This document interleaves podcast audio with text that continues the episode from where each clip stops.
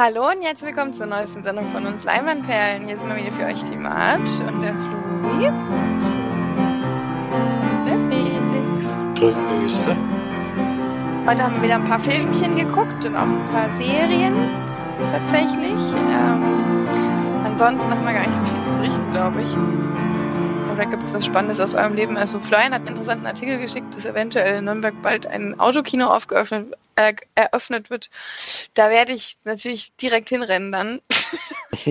Wenn es nötig ist, baue ich mir ein Auto. Rein darf. Ähm, aber das wird auf jeden Fall sehr, sehr schön, wenn das durchgesetzt wird. Weil ich finde nämlich eigentlich auch so Autokinos ganz cool. Vielleicht kommt da jetzt so die, die Kultur in Anführungszeichen wieder zurück, dass man auch mal mit dem Auto wieder ins Kino fährt. Weil eigentlich ist es ganz geil. Da hast du wirklich immer deine Ruhe, ne? Das ist auf jeden Fall ein Vorteil, ja. Also ich habe es selber leider noch nie gemacht, deswegen kann ich noch gar nicht sagen, wie das überhaupt ist, aber in der Vorstellung ist das schon cool. Ja. Na, wenn der halt sehr spät kommt, stehst du ja wahrscheinlich schon ganz schön weit hinten dann, aber das ist dann nur so ein PC-Größe vielleicht. aber ich glaube, das lohnt sich schon. Also ich würde mich da sehr drüber freuen und hab da richtig Bock drauf. Da würde ich dann mal ins Autokino fahren. Yay! Das wäre ja mal wieder so ein kleines Kinoerlebnis und eventuell würden dann auch ein paar Filmchen doch wieder anlaufen. Das wäre ja schon ganz schön. Was wird denn so in Stuttgart gezeigt eigentlich? Ähm, naja, so die gängigen Dinger jetzt. Äh, Night. Wie ist der Nightlife? Ist das so? Hm. Dann das perfekte Geheimnis läuft noch. Känguru-Chroniken, aber Joker kommt zum Beispiel. Nur deutsche Filme oder was? Nee, Achso, Joker ich dachte Bad Boys. Und der Spion von nebenan kommt noch, da habe ich überlegt, ob wir vielleicht hingehen, aber so nicht dazu entschließen können. wir warten immer eine Woche für Rat, ob noch was Besseres kommt, aber jetzt ist es noch, sind das so die, glaube ich, jetzt laufen. Ein paar Kinder. Ja, sonst guck dann nochmal. Oder nochmal Joker, ich meine. Das war auch geil. ja. Neues wäre auch cool. Ach, diese Woche ist noch Mission Impossible Rogue One. Ist der, glaube ich, der letzte, oder? Ah, das ist doch erklärt. Äh, äh, Ja, Rogue Nation. Rogue Nation, glaube ich. hm. Rogue One. Rogue One war, war ein anderes, war ein anderes Franchise. Kleiner Ausrutscher. Genau. Fast dasselbe. Ja, aber manche Ja. kommen halt, manche kommen halt wirklich dann natürlich, es gibt ja immer zwei Vorstellungen pro Abend. Der eine geht natürlich erst 21.15 Uhr so los. Die zweite ist am meisten 0.30 Uhr oder 0.45 Uhr. Aber warum geht das so spät erst los? Weil es dunkel dunkel sein muss. Ach so. Es gibt zwar auch Jugendfilme nachmittags, aber ich weiß nicht genau, wie sie das machen. Ich glaube, das ist dann nur auf so einer kleinen Leinwand, die vielleicht nicht so lichtabhängig ist. Aber abends die große, die braucht dann schon natürlich die Dunkelheit. Aber Hm, das stimmt natürlich. Aber das ist schon cool. Also da hätte ich schon echt Lust drauf. Also da wäre ich dabei. in Tübingen macht jetzt auch eins auf und die haben so ein Arrangement mit Teilauto. Da kriegst du irgendwie, du kannst dir ein Teilauto holen für die Zeit, die du dann ins Kino fahren willst. kriegst dabei Teilauto noch einen Rabatt. Weil es nicht ganz so teuer wird. Ja, falls du kein Auto hast. Ist schon witzig gemacht. Ja, echt witzig. Ja, mal gucken, vielleicht gibt es das dann hier auch. Ansonsten fahre ich mit dem Firmenwagen. Kann ich noch ein bisschen Werbung machen. Wäre vielleicht auch positiv für, für die Firma. Naja. Na gut, ein paar Filmchen wir geschaut, unter anderem auch die Hausaufgabe, die ich ja aufgegeben habe, äh, den deutschen Film Betonrausch mit äh, Frederik Lau unter anderem. Und wie heißt dein bester Freund, Felix? Bester Freund ist es nicht, ne. äh, oh, fallen sie auch nicht schlecht. Vor allem, wieso steht das hier nicht auf der David der präsentiert worden. David Groß, ja, genau. David Cross, genau. Ach, hier steht's jetzt. Hm. Janina Use spielt noch mit. Hat, habt ihr die gekannt von irgendwoher? Vom Gesicht her, aber ich konnte sie nicht einordnen, wo die, ich die schon mal gesehen habe. Also ich kann es auf jeden Fall, aber woher weiß ich nicht. Klick mal drauf auf ihren Namen, wo die noch so schön mitgespielt hat. Berlin, Berlin, da kann man schon mal nicht. Der Vorname vielleicht. Nee, den hab ich nicht gesehen. Den hast du doch. Ich dachte, er hat in der Sneak. Nee. Ach, Berlin, Berlin kommt erst noch. ähm, dann. Was legt dich nicht mit Clara an? Keine Ahnung, was das ist. High Society und Donna Leon. Äh. Dann war alles nur Knaller. Ich war mal kein, kein, kein Kinostart, kein Kinostart, kein Kinostart, kein Kinostart, kein Kinostart. Ja, Berlin, Aber- Berlin kann man jetzt die Pressemeldung. Das für alle, die die Serie geliebt haben. Weiß ja nicht, ob es da vieles da gibt. Ich habe noch nie was von gehört. Kommt jetzt nicht? Direct to Netflix. Der war, diese Serie war so ultra gehypt, als ich jung war. Das war unglaublich und ich habe das nicht geschaut. Das, Das war nur Thema bei uns in der Schule. Es war so schlimm, ey, mit dieser, wie hieß die denn? Die, die hat, das war doch die, die immer so eine Zahnspange hatte und, und angeblich hässlich war. war doch verliebt in Berlin, was du Ach meinst. so, okay. Ja, das. Das, dasselbe, das oder? habe ich wenigstens schon mal gehört. Aber Berlin, Berlin weiß ich nicht, was das ist. Ich habe beides nie geguckt, aber von dem einen habe ich wenigstens den Titel schon. Berlin, ey, das ist auch so scheiße. oh, Leute. damit holst du schon 50% Weil des dann- Publikums. Vielleicht ist das auch die Fortsetzung. Verliebt in Berlin war einfach die Fortsetzung Berlin, Berlin. Haben sich mega lange überlegt. Ich kann euch ja mal vorlesen, worum es geht. Lolle ist nun schon lange keine Neuberlinerin mehr, aber ihr Beziehungsleben ist kompliziert wie eh und je. Nachdem aus Liebelei mit Sven, ihrem Cousin zweiten Grades, what the fuck, Läuft. Ah ja. Da geht's schon los. nichts wurde, ist Lolle nun mit dessen besten Freund Hart. Ach, liiert. Und die beiden laden sogar vor dem Traualtar. Da taucht plötzlich Sven auf und macht ihr vor der Heiratskiste einen Heiratsantrag. Meine Güte, das ist, das kann ich nicht ertragen. Das Dann sie einfach wahrscheinlich so weg und- spannend. Du kannst das, da kannst du ja dann äh, per Netflix, direct to Netflix Mitte Mai war das jetzt, glaube ich. Ich guck, guck das bestimmt nicht. Also, wirklich sowas gucke ich mir nicht an. Also ist wirklich grenzwertig. Also gut, wir waren eigentlich bei einem anderen Film. Den wir noch gar nicht genannt haben, glaube ich. Doch, Betonrausch habe ich schon genannt, habe ich schon Hast schon gesagt, gesagt? ganz am. Anfang. Hm, Die Hausaufgabe Betonrausch habe ich gesagt. Ähm, oder vielleicht? ja, Ja, das haben wir schon. Das haben wir schon gesagt. Genau, ein Film über einen jungen Mann, der verkörpert wird von David Cross. Wie heißt er denn in der Serie? Ach, Viktor Steiner, genau. Ach, ich finde es immer schön, dass die so sehr deutsche Namen immer nehmen. Viktor Steiner von David Cross und Gary Falkland und Frederik Lau und Nicole Kleber von Janina Use gespielt. Also es sind wirklich immer sehr, sehr deutsche Namen. Muss wissen, dass es ein deutscher Film mit deutschen Menschen. Na gut, Victor Ja. ist jetzt nicht so mega deutsch. Ja doch, Viktor heißen schon viele in Deutsch. Na gut, noch ist ein bisschen russisch auch, oder? Ich glaube, es ist eher ein russischer Name, hätte ich jetzt gesagt. Ja, aber es ist trotzdem halt schon auch deutsch ganz schön. Eingedeutscht. Ja. Auf jeden Fall beschließt Viktor, nachdem er eigentlich immer in einem sehr ja, ärmlichen Verhältnis gelebt hat, sich über Immobilien ein finanzielles Standbein aufzubauen, trifft dort über Umwegen auf Gary Falkmann, der verkörpert wird von Re- Frederik Lau, der ihn quasi als potenziellen ja, Partner sieht, ähm, der sagt, du siehst aus wie jemand, der alles, alles machen kann und alles äh, Gute verkörpert. Wir gründen eine, ja, ich sag jetzt mal Betrüger, Immobilienfirma. Und wie sich das Ganze dann aufbaut und dann eventuell auch wieder zusammenfällt, zeigt dann der Film, um kurz zu sagen. Viktor Steiner verliebt sich dann noch in die ähm, Kauffrau, sag ich jetzt mal, Nicole Kleber. Und die mit beiden quasi ein ja, falsches, falsches Spiel treibt und ähm, über ihre Beziehungen Kredite aufnimmt für die beiden über die Bank. Ja. Und die drei ja, verstricken sich dann so ein bisschen in ihrem Lügennetz. Nicht wahr? Das stimmt. Kann man so sagen, ja. Viel mehr muss man, glaube ich, auch gar nicht dazu sagen. Ähm, Es ist, ich finde, ich habe den Film mir rausgesucht, ich hatte ihn geschaut und war sehr überrascht, weil er mir gut, gut gefallen hat. Ähm, weil ich ja bei deutschen Filmen immer sehr kritisch bin. Ich liebe Frederik Lau, das weiß, glaube ich, jetzt mittlerweile jeder. ähm, aber in dem Film ist er auch wieder sehr, sehr lustig und auch sehr, sieht sehr nett aus, muss ich gestehen.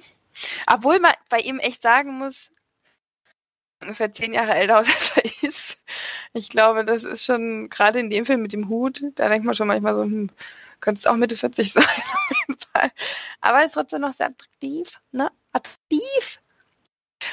Und, ähm, aber darum ging es ja nicht. Ich finde, der Film sieht vor allem sehr, sehr gut aus. Er hat ganz starkes, ganz starken Anfang, finde ich, wenn man jetzt nicht so alles hinterfragt, sag ich mal, geht es wirklich sehr schnell los und ähm, hat so eine Wolf of Wall Stream Art, äh, die Geschichte zu, also wiederzuspiegeln, ist sehr, finde ich, sehr gut geschnitten und sehr, sehr interessant gefilmt und sehr neumodisch. Und ich finde den ersten Film wirklich schon sehenswert. Ab der Hälfte des Films hat er mich dann auch verloren. Also nicht verloren, aber ist er, ist er schwächer geworden, ist er auch von der Art des Filmemachens hat er sich, hat er dann so ein bisschen gebrochen, glaube ich. Also es ist so ein bisschen, ja, ich meine, natürlich wird dann der, der Aufstieg von so einer Geschichte immer ein bisschen intensiver und krasser gezeigt als dann vielleicht der Umbruch. Aber so dieses, was mich so hat am Anfang, ist da so ein bisschen weggefallen. Und wenn man auf die Geschichte zu sehr achtet oder versucht, dem Ganzen zu sehr zu folgen, dann funktioniert es auch nicht so gut, wenn man, glaube ich, vieles nicht so wirklich nachvollziehen kann. Aber wenn man das so ein bisschen ausblendet, ist es schon, finde ich, ein sehenswerter Film.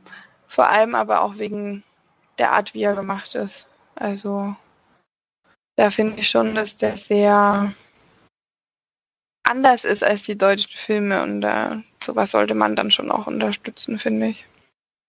Also ich bin froh, dass ich zumindest noch zwei Leute dazu gebracht habe, ihn zu schauen oder dass die Klickzahl um zwei sich erhöht hat. Aber ich denke, dass sowas schon eher mal gepusht werden sollte, als so diese ganze Klitsche, die man sonst immer bekommt von den, von den deutschen Produktionen. Und ja, David Cross ist vielleicht auch nicht unbedingt die beste Besetzung aller Zeiten, aber da muss man dann durch. Ja, ich weiß ja, dass es euch nicht so gut gefallen hat. Das ist aber auch in Ordnung. Ich, ähm, euch das auch, also zumindest so wie es raus, euch doch auch positiv aufgefallen ist, wie er gemacht wurde oder wie er gedreht wurde. Ist schon sehr stylisch, der Film. Ja, das stimmt. Das gehört auch zu den positiven Aspekten, die ich da bei dem Film sehe. Der muss ich jetzt im internationalen Vergleich nicht unbedingt verstecken vor größeren Produktionen, finde ich, so vom Aussehen her noch vom Pacing und von, es gibt natürlich so diese ausgefallenen, ausschweifenden Party-Szenen und so, die man schon aus anderen Filmen kennt, aber die Szenen sind dann jetzt halt auch nicht schlechter oder besser als den anderen Filmen, sage ich jetzt mal. Mir gefallen die halt nicht so, also ich finde so, äh, der schnelle Aufstieg, der geht anscheinend dann immer mit solchen Orkien einher, die da gefeiert werden und was da so alles mit dazu kommt brauche ich mir jetzt nicht unbedingt anschauen, sage ich mal, aber ich habe das bei dem Film dann im Endeffekt auch erwartet, deswegen bin ich das nicht unbedingt überrascht oder so. Ähm, vielmehr hat schon so Probleme im Einstieg, weil diese Figur, die während des Films und so äh, dargestellt wird als ja als ich weiß nicht der der Kopf dieser Firma und der der der das alles ins, ins Rollen gebracht hat. Anfang des Films kommt er einem gar nicht so rüber, denn erstes Mal geht er vollkommen unvorbereitet in eine große Stadt. Ich weiß gar nicht, ob erwähnt wird, welche. Ist das Berlin? Ich weiß nicht genau. Warte mal. Boah, ist es auch nicht mehr. Ich glaube, ich glaub, sie sagt mal Berliner Immobilienmarkt. Ja, stimmt, also, das ist wahrscheinlich nicht Berlin, ja. Aber er hat halt überhaupt keinen Plan, was er dort machen soll, noch wie er da dann irgendwelche Sachen reinrutscht. Das ist ja alles blanker Zufall. Es ist ja auch nicht so, dass er die in dieses Immobiliengeschäft reinrutscht, sondern alles passiert nur durch den Kontakt mit der Frederik Laub-Figur, der auch die Idee einbringt und das alles vermittelt und so. Also dieser, wie hieß er jetzt nochmal, Viktor, genau, der ist eigentlich eine sehr, ja, ein ziemlicher Mitläufer, finde ich, fast den ganzen Film über. Das ähm, merkt man Hä, aber ist doch eigentlich alles seine Idee. Nee, das stimmt nicht. Die, Ja, das, doch. ganze, das ganze Immobiliengeschäft, das kommt nur von Frederik Lau. Hä? Der, der, Das stimmt Ja. doch überhaupt nicht. doch, Der holt doch, der hat doch einfach nur die. Nein! der hat doch einfach nur die Mittelmänner. Der macht doch immer, der David Cross sagt doch immer, das und das brauche ich. Und dann sagt er, ja, okay, ich habe einen Typen. Und dann gehen sie da hin und dann haben sie den, äh, unterhalten sich mit dem Nein, das Typen habe ich, oder das hab so. ich, nicht, das hab ich nicht gemeint. Während des Verlaufs hat er schon Ideen natürlich, aber die sind noch ein bisschen hirnrissig, wenn man ein bisschen drüber nachdenkt. Aber nein, ich meine, der Anfang des Films, das ist, dann ist es so, dass er mit Frederik Lau zusammentrifft und er ihm ja sagt, du bist so ein Typ, du kannst alles verkaufen. Und ich bring dir die Immobilien ran und du verkaufst dann teurer weiter. Diese Grundidee, die kommt eindeutig von Frederik Lau. Ja, die Grundidee, ja. Ja, darum geht's ja in dem Film. das ist, ist ja das Thema. Naja, darum geht's eigentlich. Naja, egal. Ja, Ja. ich meine nur, ich finde halt, ich fand halt die Figur relativ schwach und deswegen kann die auch den Film nicht tragen für mich. Das merkt man ja auch bei der Beziehung und alles, was da so mit reinspielt. Er ist eigentlich immer so ein sehr, sehr schwacher Charakter, finde ich. Und es hat mir auch schwer gemacht, den so als den, den Boss der Firma einzusehen, auf den alle hören und dem alle nachlaufen. Fand ich ein bisschen schwierig. Das liegt aber vor allem auch im Drehbuch natürlich, dass da gab es für mich schon große Schwächen. Ich weiß gar nicht, wer es geschrieben hat, ob das auch die Regisseurin Das weiß ich auch nicht. geschrieben hat. Ich kann das irgendwie hier auch gar nicht richtig rausfinden. Es steht immer nur davon. Ja, ist das ein Mann? Oh je. Ist aber egal. Weiß das jemand? Nee, weiß, weiß ich nicht. Kann ich sehen auf jeden Fall. Ich glaube schon, dass Also ein Mann ist ein, ist ein Mann. Ja, ist ein Mann. Kann ich vorher auf jeden Fall noch nicht. Ja, deswegen bin ich auch in dem ganzen Film nicht richtig warm geworden. Fand es ein bisschen schwierig. Und ganz schlimm fand ich auch den Schluss. Die letzte Szene, das fand ich wirklich. Also wenn ich es richtig verstanden habe, fand ich die einfach furchtbar. ich hoffe, ich habe es richtig verstanden, aber das hat, das hat dem Ganzen noch die Krone aufgesetzt. ich weiß nicht, wie es euch da ging, aber das hat mir wirklich nicht gefallen. Das ist wirklich lustig, weil Stern hat alle Kritikpunkte genannt, die ich auch in dem Film habe. ich muss gar nichts mehr dazu sagen, außer dass es mir wirklich nicht gefallen hat, äh, vor allem von der Story her und auch wo das, das bei The Wolf of Wall Street kann man gerne kritisieren, dass da irgendwelche Ausübungen, Partys oder was weiß ich gemacht wird, aber da gibt es halt einen Einstieg, da gibt's, wird erklärt, wie Leo äh, überhaupt dazu gekommen ist und wie der auf die Idee gekommen ist, wo er alles gelernt hat und sowas.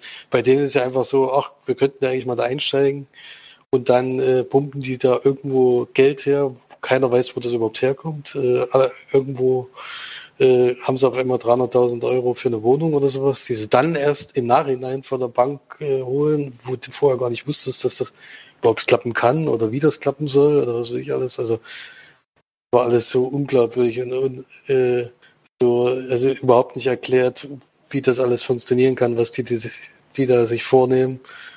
Und weiß nicht, da, das hat auf jeden Fall mir gefehlt und ich fand, ach, die Ideen dann auch zwischendurch, dann machen sie da auf einmal, sagen sie, ja, jetzt machen wir mal eine Bank oder sowas. Äh, für völlig aus dem Nichts und du weißt gar nicht, welchen Unterschied macht das jetzt so vorher, was bringt euch das und was weiß ich alles. Das, das wird einfach immer nur so dahingestellt, ohne Ja, irgendwie. das haben sie ja aber erklärt mit der Bank, warum sie das machen. Ja, aber das, da, Das da fliegen sie halt dahin und dann zeigen sie einen Zettel und auf einmal ist es okay, dass er. Naja, Also die zeigen ja noch ein bisschen was anderes als ein Ja, das schon, aber das ist, ich weiß auch nicht. Also das hat mir nicht gefallen und die beiden zusammen haben mir auch überhaupt nicht gefallen. Also Frederik Lau fand ich tatsächlich in dem Film, also das war der schwächste Film, den ich bis jetzt mit ihm gesehen habe. Äh, Und David Cross, ja, den konnte ich irgendwie noch nie, äh, fand ich bis jetzt noch nie überragend. Deswegen ähm, ist mir schwer gefallen und äh, Geschichte hat mir äh, nicht gefallen und ist eigentlich nur ein Abklatsch von Wolf of Wall Street in kurz und ohne Erklärung.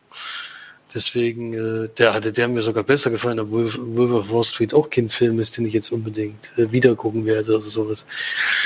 Deswegen bin ich da schon ziemlich enttäuscht. Ähm, aber im deutschen Film, ich bin ja froh, wenn sich die Leute auch mal was anderes trauen, nicht immer das gleiche machen, nicht die, denselben Aufguss jedes Mal von wie Till Schweiger oder Matthias Schweighöfer oder so die Richtung. Da ist man immer froh, wenn es mal ein bisschen was anderes gibt. Äh, deswegen ist das schon okay, aber so vom, vom Machen her und wie es gestaltet war und wie es geschrieben war, hat es mich schon enttäuscht. Frederik Lau hat übrigens einen Sohn, der heißt Batz Baunelau. Was für ein geiler Name. Batz Barne. Batz, komm mal bitte her. Ich weiß nicht, ob du das selber dann so geil findest, wenn du so heißt, aber. Mhm. Ja, also ich finde es irgendwie sehr, ähm, sehr interessant, dass ein Film, der eben aus Deutschland kommt und von Netflix produziert wird, dann doch mal in so eine Richtung geht und sowas auch gezeigt wird, was ja in, ich glaube, in der deutschen Filmindustrie sonst niemals entstehen würde oder allerhöchstens mit einem ganz, ganz geringen, minimalen Budget. Und äh, da merkt man, glaube ich, schon, wenn man den richtigen Leuten ein bisschen Geld gibt, kann da schon auch was bei rumkommen. Also mal was anderes einfach.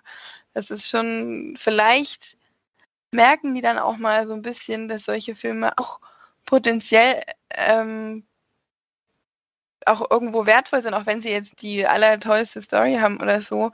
Aber dass wenn man den richtigen Leuten ein bisschen Geld gibt, dass da auch mal was Interessantes oder was anderes einfach entstehen kann. Und das finde ich so interessant einfach, dass es, sobald es mal nicht irgendeine ARD-Produktion ist oder so, kommt halt auch sowas mal bei rum. Finde ich sehr schön und so, wie ja, wie man es ja auch bei den nordischen Filmtagen auch manchmal sieht, dass ähm, da ja schon wirklich viel Ideen da sind und die einfach überhaupt nicht aufgegriffen werden, weil die Leute, so gefühlt in der deutschen Filmindustrie, halt dann doch lieber das 0815-Ding machen, weil es die meisten äh, Quoten bringt oder die meisten Leute. Machen sie halt noch einen Film mit Frederik Laub, Balina Roginski und dem anderen ähm, oder halt noch. Immer also das, die gleichen Darsteller. Es sind immer die gleichen. es ist wirklich, es ist wirklich schlimm. Und ich glaube auch, Frederik Lau hatte auch mal Bock auf sowas wie jetzt hier. Ich meine, wenn du seine Filmografie durchgehst, der macht halt auch einfach, was er, worauf er Lust hat. Also sowas wie Simbel oder Schrotten, das sind halt Filme, die, die wir ja ganz cool fanden, die ja aber völlig unterm Radar laufen und überhaupt nicht also die kommen ja überhaupt nicht an, an in den, im deutschen Publikum. Und vielleicht ist sowas irgendwie, auch wenn das jetzt nicht ein überragender Film ist, aber ist sowas irgendwie mal so ein Zeichen, sowas muss doch mal auch mehr gefördert werden in Deutschland. Also. Ja, momentan ist es aber noch so die, die Chance von Streamingdiensten, hat man so das Gefühl, dass man halt da ein Budget bekommt. Ja, eben, das, das ist, ja das Traurige. Denn in Deutschland ich. jetzt von der Filmförderung für solche Filme jetzt viel Geld zu bekommen, kann ich mir im Moment nicht vorstellen, weil die ja vor allem nach Erfolgskriterien. Jetzt im Moment? ja, jetzt im Moment sich, natürlich nicht. Jetzt, jetzt, jetzt gerade sowieso nicht. Das, ja, das war jetzt auch, das war jetzt auch vorher nicht besser. Also. Die bewerten ja nur ja. nach Erfolgskriterien und sobald sie denken, ein Film wird nicht erfolgreich, dann wird er auch nicht, nicht wirklich gefördert. Da geht's also, schon traurig, also das perfekte Geheimnis, äh, der Film, weil da die Garde des deutschen Films äh, an einem Tisch sitzt und miteinander redet. Mm. Das ist dann halt, das ist dann halt das, was die das nicht, haben wollen. Nicht auch ein französischer Abklatsch? Gab es den nicht schon? Das ist ein italienischer Abklatsch, ein französischen Abklatsch und ist das meist geremakte Film aller Zeiten. Ich glaube 22 Remakes. Ach, warum? Ja. Acht? Was? Ne, 18, glaube ich, waren das die Remakes, aber. Remakes, Den französischen Von einem Film. Den französischen Film habe ich zumindest gesehen. Den habe ich auch gesehen. Der war nicht so toller. Nee, der war wirklich nicht so toll, deswegen wundert mich das auch, dass das den Hype ausgelöst hat, aber es funktioniert ja auch. Ich meine, Geheimnis hat genug Bilder gespielt. Ja, genau. Wird nicht so das viel gekostet haben, wenn man nur an einem Tisch sitzt. Das heißt halt die Leute, die mitspielen, aber, aber sind halt auch immer Also Elias Mari, ich weiß gar nicht, gibt es überhaupt noch einen deutschen Film, wo er nicht mitspielt? Betonrausch. Betonrausch, ja. ja. Ich meine jetzt im Kino in letzter Zeit, jedes Mal, wenn ein deutscher Film kommt, war er auf jeden Fall mit auf dem Plakat. Ich meine, ich habe wirklich ja. überhaupt nichts gegen Elias Mari. Nee, überhaupt nicht, auch nicht. Guter, guter Schauspieler. Ich, ich finde aber es ist einfach zu oft. Und sehr, ähm, ich finde, er sehr sympathisch auch. Der ist so, der ist nicht so, da ist er, ich finde, er ist so eine Riege wie, ähm, ach du Fuck, äh, äh, äh, äh, Fariadim, genau. Ich finde, die beiden sind so sehr sympathische und coole und witzige Leute, die, ähm, also Fariadim finde ich noch ein bisschen cooler, aber die, er, er, man hat ihn so langsam ein bisschen über, muss man sagen. Also, weil er ja wirklich, ich weiß nicht, wie viele, ich guck mal, ich weiß, wie viele Filme der in letzter Zeit gemacht hat. Ich habe das Gefühl, der also ich meine, alter Freund, okay. Kinofilme. 2020, 2019, 2019, 2017, 2017, 2017, 2017, 2016. Also 2017 hat er schon alleine vier Filme gemacht. Dann hat er 2018 mal Pause gemacht und dann hat er zwei Filme 2019 gemacht und einen Film 2020. Ich nehme an, wenn es kein Corona gäbe, wird man auch mindestens zwei Filme mit ihm gucken. Ähm, aber das ist schon bisschen sehr viel. Und dann halt 2015, 2015, 2014, 2014, also jedes Jahr mindestens zwei Filme. 2013 hat er auch drei Filme gemacht. 2012 hat er auch vier Filme gemacht. Alter. Er macht halt immer die großen Produktionen, deswegen hast du auch andauernd irgendwie sein. Ja. Andauernd. Und deswegen ist es bis dann halt irgendwo noch übersättigt. Ja, vor allem dann macht er noch Fernsehfilme, dann macht er noch Fernsehserien, obwohl den macht er seit 2013 nicht mehr. Synchronisation macht er auch noch. Also, ich, wie gesagt, ich habe wirklich überhaupt gar nichts gegen. Ich finde es sehr nett und sympathisch, aber es ist wirklich langsam mal gut. Es ist so wie damals mit Matthias Schweighöfer. Ich mag Matthias Schweighöfer auch immer noch, aber da kam er wirklich auch zwei, drei Filme im Jahr mit dem raus und das ging einem irgendwann nur noch auf den Sack. Und warum müssen die immer die gleichen Leute besetzen? Das werde ich nie verstehen. Warum können die nicht das mal. Das in Deutschland kein Schauspieler da. So genau, es gibt so viele Schauspieler, so viele, die auch wirklich Schauspielern können. Und dann werden Leute besetzt, jetzt eben wie in Betonrausch auch wieder, dieser kleine Junge, wo man denkt, ey, geht's noch? Also, die, die wirklich genauso wie auch Schweiger seine Tochter dahin stellt, die die ganze Zeit erzählt, das wird sie alles nur vorlesen wo man wirklich nichts ihr abnehmen kann. Und genauso was mit dem Jungen jetzt auch bei Betonrausch, der den jungen Viktor gespielt hat, wo du dir auch denkst, liest du es gerade noch neben der Kamera ab oder wie ist das? Also das weiß ich jetzt auch nicht, ob das vielleicht auch wieder eine Theorie ist ja dann immer, dass sie dann äh, irgendjemandem da verwandt sind oder so, die dann halt sein, ihren Sohn oder so nochmal schnell vor die Kamera halten müssen. Weil sie denken, sie machen es äh, anstatt irgendjemanden. Es ist alles so inzestiös irgendwie in Deutschland. Man muss alles so, alle müssen immer mit allen schon irgendwie was gemacht haben und immer miteinander und immer die gleichen und immer, oh, das ist so nervig einfach. Ich weiß auch nicht. Ich weiß nicht, wer hat denn Amerika von den bekannten Menschen schon mal vier Filme in einem Jahr gemacht?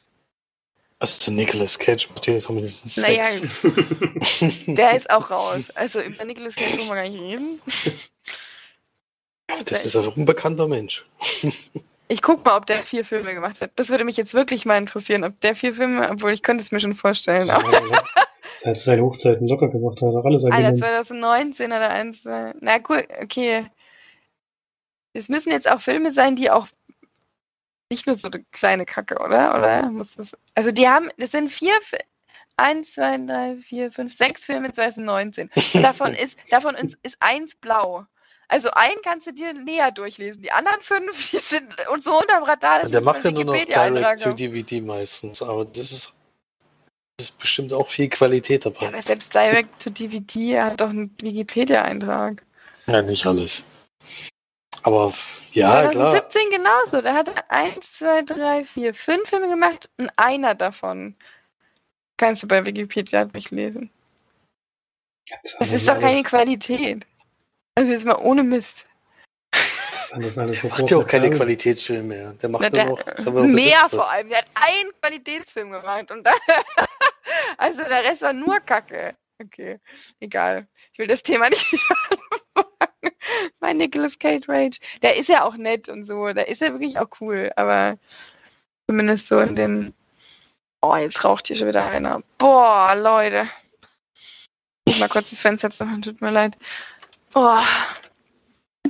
Das ist so ekelhaft, ey. Boah. Ich glaube fast, das ist das andere Fenster, aber da komme ich nicht hin. Scheiße. Muss ich jetzt durch.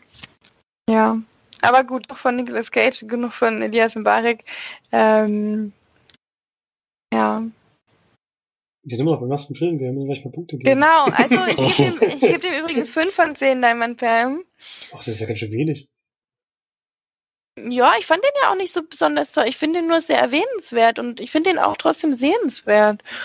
Also, Okay, das sind wir gar nicht so weit auseinander. Ich würde so vier, vier von zehn würde ich schon abgeben. Also, auch wenn mir vieles nicht so gut gefallen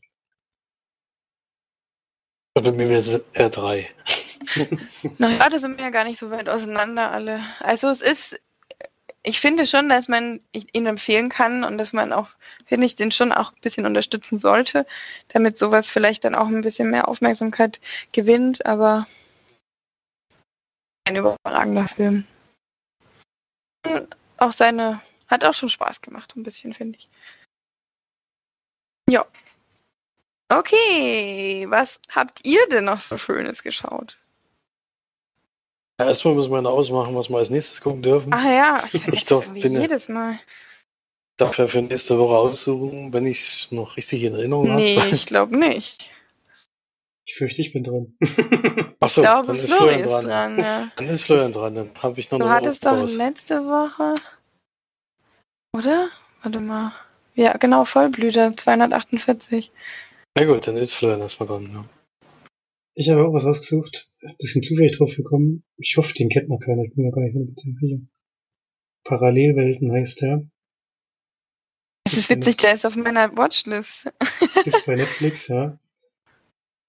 Ist der neue Film von dem Regisseur, der The Buddy und ein ungebetener Gast, und wer er hieß, gemacht hat. So aus seine dritte Regie. Und ist ein Science-Fiction-Drama. Genau das richtige Format auf jeden Fall. Ja, der, wie gesagt, der ist aber auf meiner Watchlist. Also. Ja, es geht Immerhin. wohl, so um, geht wohl im weitesten Sinne um Zeitschleifen. Aber mehr weiß ich auch noch nicht. Ich extra Ja, das wirklich, ist ja noch Science Fiction, damit kann ich ja noch umgehen.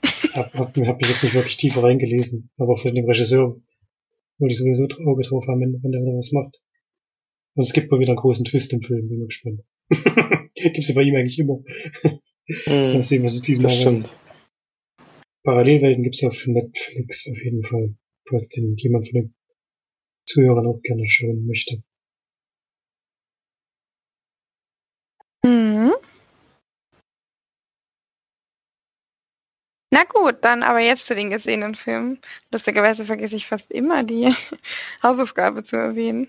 Außer wenn du selber dran bist. Also wenn ich selber dran bin, genau. Aber macht ja nichts. Kann ich ja noch kurz äh, einen machen. Ich habe eine Neuverfilmung geschaut. Ich glaube, Felix hat noch auf jeden Fall schon besprochen. Friedhof der Kuscheltiere von 2019. Den gibt's bei Amazon Prime mit dem in der Flatrate, da haben wir uns mal angeschaut. Die Regisseure kennt man anscheinend nicht so, den haben nicht mal einen Wikipedia-Eintrag, also ich könnte jetzt nicht sagen, was die noch so gemacht haben. In der Hauptrolle haben wir Jason Clark, ähm, John Lithgow spielt den Nachbarn von dieser Familie. Ich weiß nicht, ob man jetzt die Story von Friedhof, der Kuscheltiere noch so viel sagen muss. Die meisten werden das kennen. Wobei die hier ja ein bisschen vom Original abweicht. Ähm, geht aber eben um den besagten Friedhof, auf dem man seine Haustiere vergraben kann und am nächsten Tag kommen die dann lebendig wieder.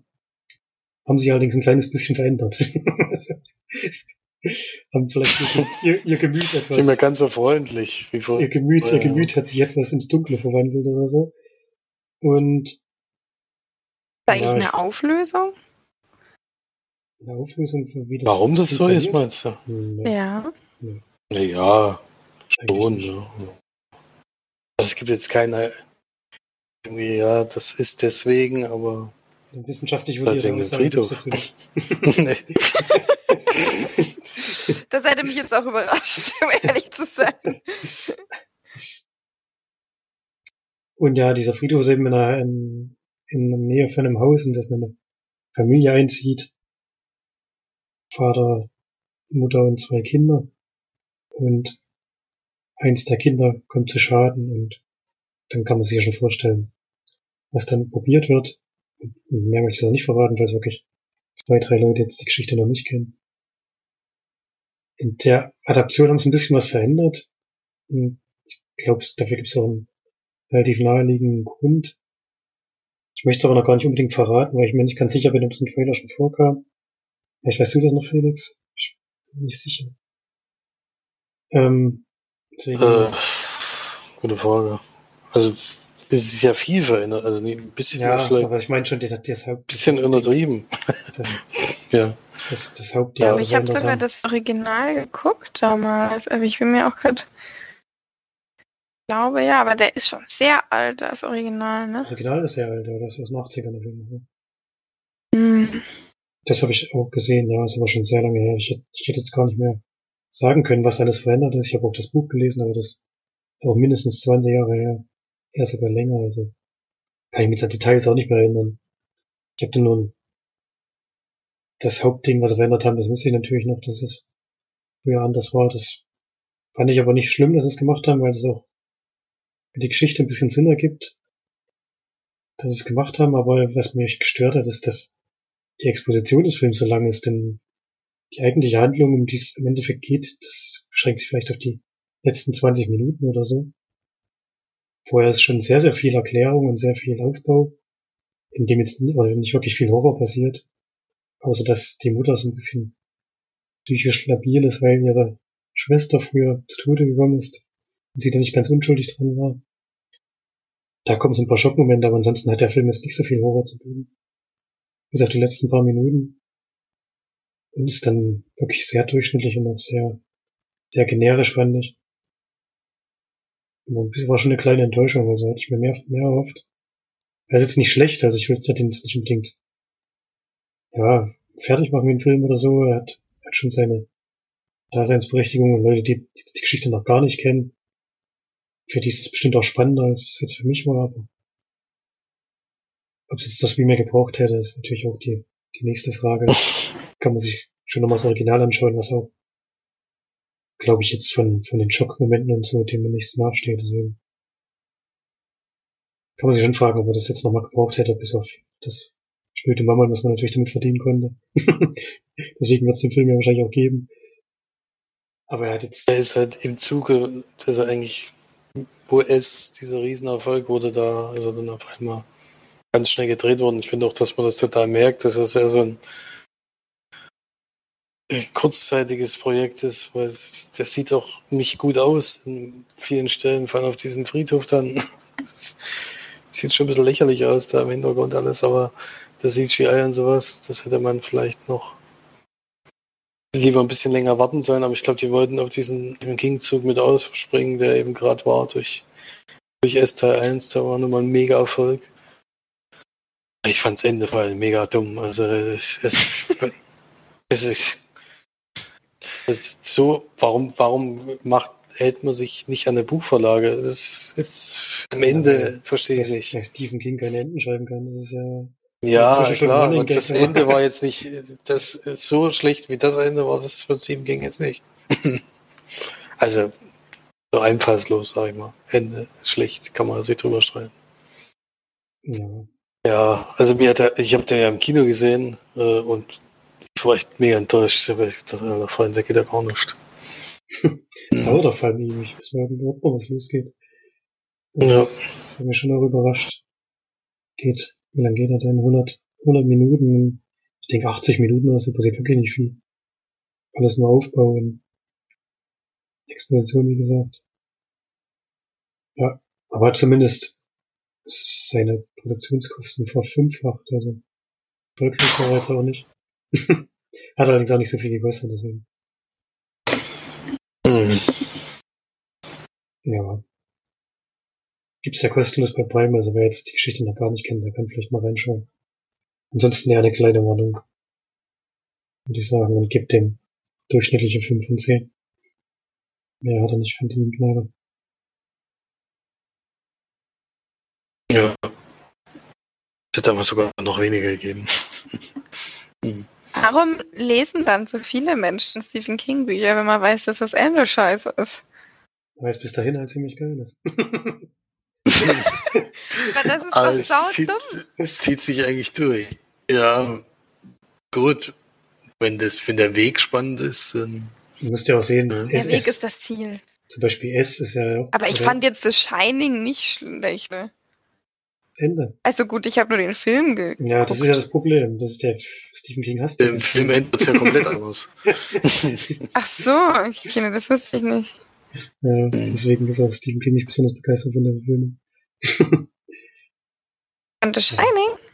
Ja, der, ja, der hasst den Film. der hasst den Film. Echt? Da müssen wir uns da mal noch ein bisschen länger drüber unterhalten, weil ich mich gerne mal wissen will, wie das Buch dann endet. Aber wenn das schlecht ist, das Ende, lieber den Film, mit einem guten Ende. Oder? ja, klar. Weil der Also- Mittelteil wird doch dann trotzdem so gut sein wie das Deswegen sage ich ja, Friedhof der Kuscheltiere kann ja das Ende ändern, wenn es unbedingt sein muss, weil man sagt, nee, das Ende im Buch ist aber irgendwie doof, das will ich anders machen, aber da machst du halt nicht so ein Ende, was einfach nur so einfallslos ist halt, ich weiß nicht. Ja, aber ich meine, wir müssen nicht jetzt lange drüber reden, es ist auf jeden Fall ein durchschnittlicher Film. das schon interessant. Äh, die, ist, ist, leider, ist leider so gewesen. Ich hatte mir da auf jeden Fall mehr erhofft. Und ist so ein Remake, was man eigentlich nicht braucht. Ja, dann wollen wir mal weitermachen. Punkte hast du ja schon gegeben. Felix, was hast du denn noch für einen schönen Film geguckt?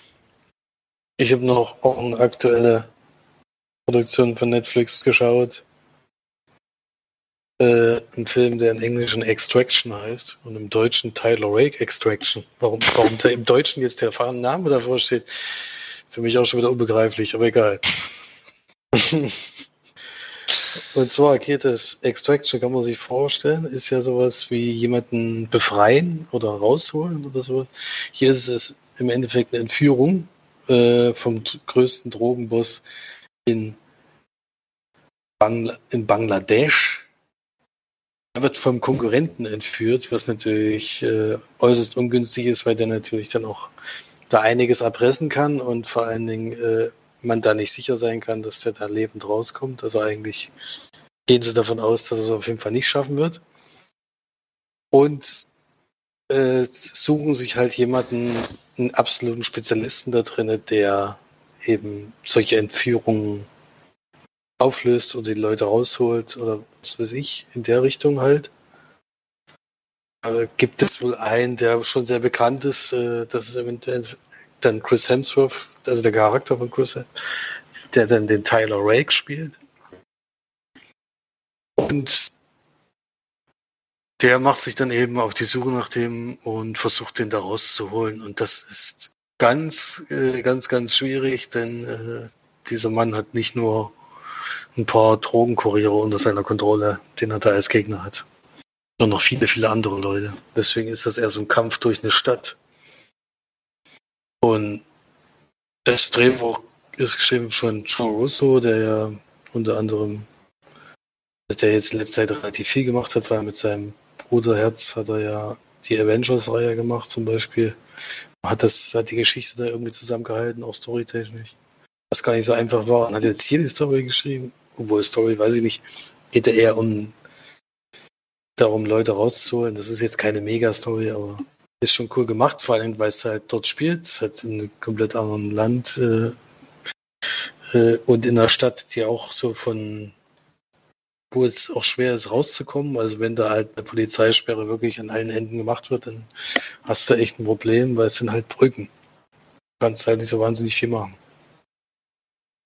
Und ja, so versucht er halt den Jungen da rauszuholen und das, äh, da kommen ihm natürlich einige Leute in die Quere und ja, dann gucken wir.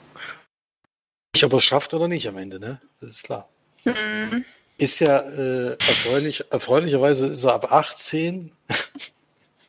ist immer ganz gut bei, bei äh, Actionfilmen, die ab 18 sind, weil die dann eben nicht äh, auf Leute schießen, die fallen nur um, äh, sondern es passiert ein bisschen mehr. Das hört sich auch wie ein bisschen krank an. Endlich Blut!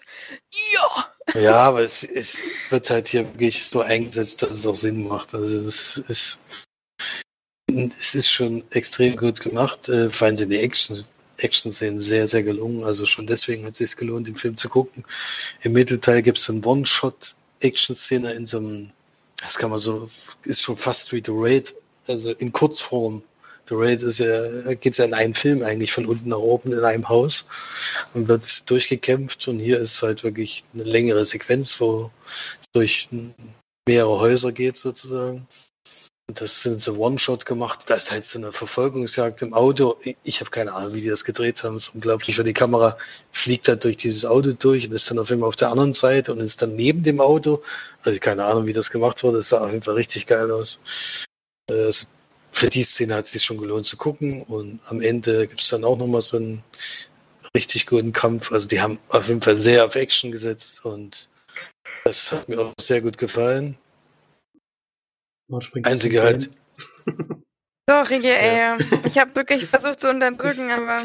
Das ist schon ermüdend, wenn ich zwei Minuten Ja, rede. du hast das letzte Mal übrigens, ne? Ja, da hast du ja auch vier Stunden am Stück. Ja, ganz Jedenfalls genau. haben die dann haben die wirklich, also dafür lohnt es sich, den Film auf jeden Fall zu gucken. Also ich würde euch beiden schon empfehlen, äh, vor allem Florian, aber alleine gucken.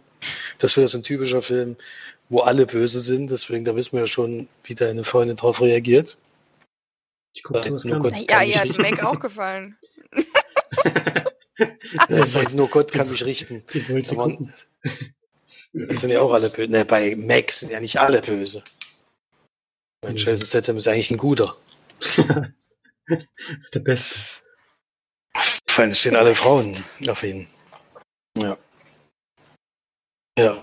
Genau, und da, ja, da kann man sehr gut gucken. Das Einzige, was ein bisschen doof ist, oder was ein bisschen schade ist, dass es einen Zwischenteil gibt, der nimmt den Film extrem die Luft raus, wollen halt so eine ähm, Geschichte reinbringen, wo er sich so ein bisschen verletzlich zeigt. Dadurch, dass er so ein extrem harter Kerl ist die ganze Zeit und eigentlich äh, ihm eigentlich alles so drumherum egal ist, hätte das eigentlich in dem Film nicht gebraucht, weil es, äh, ich brauchte jetzt nicht noch seine verletzliche Seite sehen und sie ist halt auch ein bisschen unglaubwürdig, weil er den Jungen wirklich, es ist ja, kann man fast sagen, es ist äh, äh, am Stück ge- gedreht, also nicht am Stück gedreht, sondern zeitlich eben, also in großen Pausen, höchstens mal eine Stunde oder sowas. Ansonsten hat er den paar Stunden gekannt und dann öffnet er da sein Herz, äh, weiß ich nicht, ob das realistisch ist äh, bezweifle ich irgendwie, vor allem bei dem Typen, wie er eben sonst so auftritt. Das war ein bisschen unglaubwürdig, aber ansonsten war das schon sehr cool. Also da bei Chris Hemsworth in so einer Rolle zu sehen, also das macht schon Spaß. Also kann ich auf jeden Fall empfehlen und gebe da, gebe da 8 von 10 Leinwandperlen. Hat schon Spaß bei- gemacht zu gucken. Bei Felix sind echte Männer nur Männer, die keine Gefühle zeigen. Ey, das meine Das ich habe ich jetzt daraus auch gelernt. Das war nicht damit gemeint, aber wenn du halt so einen Typen einführst, der wohl der härteste Typ auf der ganzen Welt ist und dann zwischendurch kommt dann halt seine Memme auf einmal, das ist halt irgendwie, irgendwie nicht so ganz so was des Films. Nee, das sind nicht echte Männer, sondern das sind, wenn du halt so einen Charakter einführst, dann wäre es schon gut, wenn du noch durchziehst. Aber ich finde trotzdem, also Schauwerte hat er auf jeden Fall, kann man gut gucken, deswegen habe ich das gerne gemacht.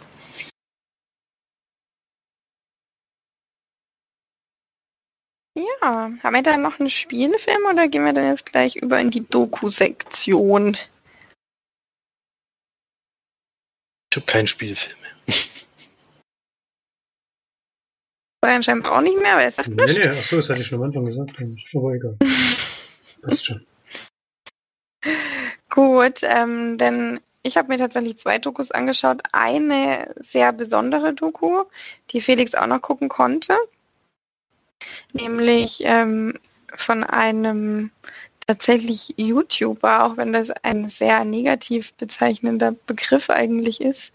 Ähm, Finn Kliman, der 2018 sein allererstes Album rausgebracht hat, Nie.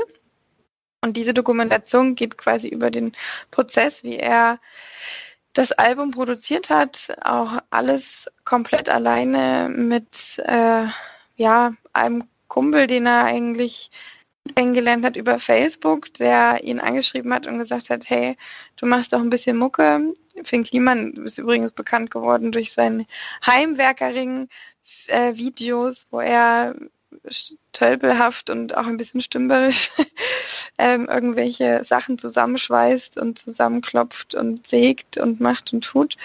Und er dann immer am Ende seiner Videos tatsächlich ähm, Musik eingespielt hat, die er selber produziert hat und immer so ein bisschen geklimpert, halt so ein bisschen ähm, selbst kreiert, passend zu den Videos. Und er hat eben einerseits über Facebook-Seite, in der er Finn auch selber Videos hochgestellt hat von seiner Musik und andererseits eben von den Videos, die er bei YouTube hochgestellt hat, wurde er dann angeschrieben von jemandem, der bei einer Produkt äh, Musikproduktionsfirma eben arbeitet und gesagt hat, hey, ich würde dich ganz gerne unter Vertrag nehmen, lass uns doch mal quatschen. Und wie das dann alles zusammengekommen ist, äh, zeigt dann diese Doku eben besonders, wie Phil Kliman eben so ist oder wie man ihn kennenlernt, dass er alles immer am liebsten einfach alleine machen möchte, beziehungsweise so, dass er eben keine Einschränkungen bekommt oder nicht gesagt wird, dein Song muss so klingen und du darfst nur diesen Text nehmen und du, dass er eben nicht eingeschränkt wird, hat er dann eben mit diesem besagten Freund von Facebook dann seine eigene ähm, Produktionsfirma oder sein eigenes ähm, Label aufgemacht. Wie sagt man da, Felix? Label ist schon der richtige Name. Ja, sein Musiklabel oder so. Two Finger ähm, Records heißt es. Und er darüber dann seine eigene Platte produziert hat mit ähm, Lagerung äh, und Produktion der, der Vinyl-CDs und der Boxen und so weiter und allem drum und dran. Hat er eben alles selber gemacht, während er noch 50 andere Arbeiten erledigt. Und das zeigt die Doku. Ist tatsächlich was, was äh, mir sehr am Herzen liegt.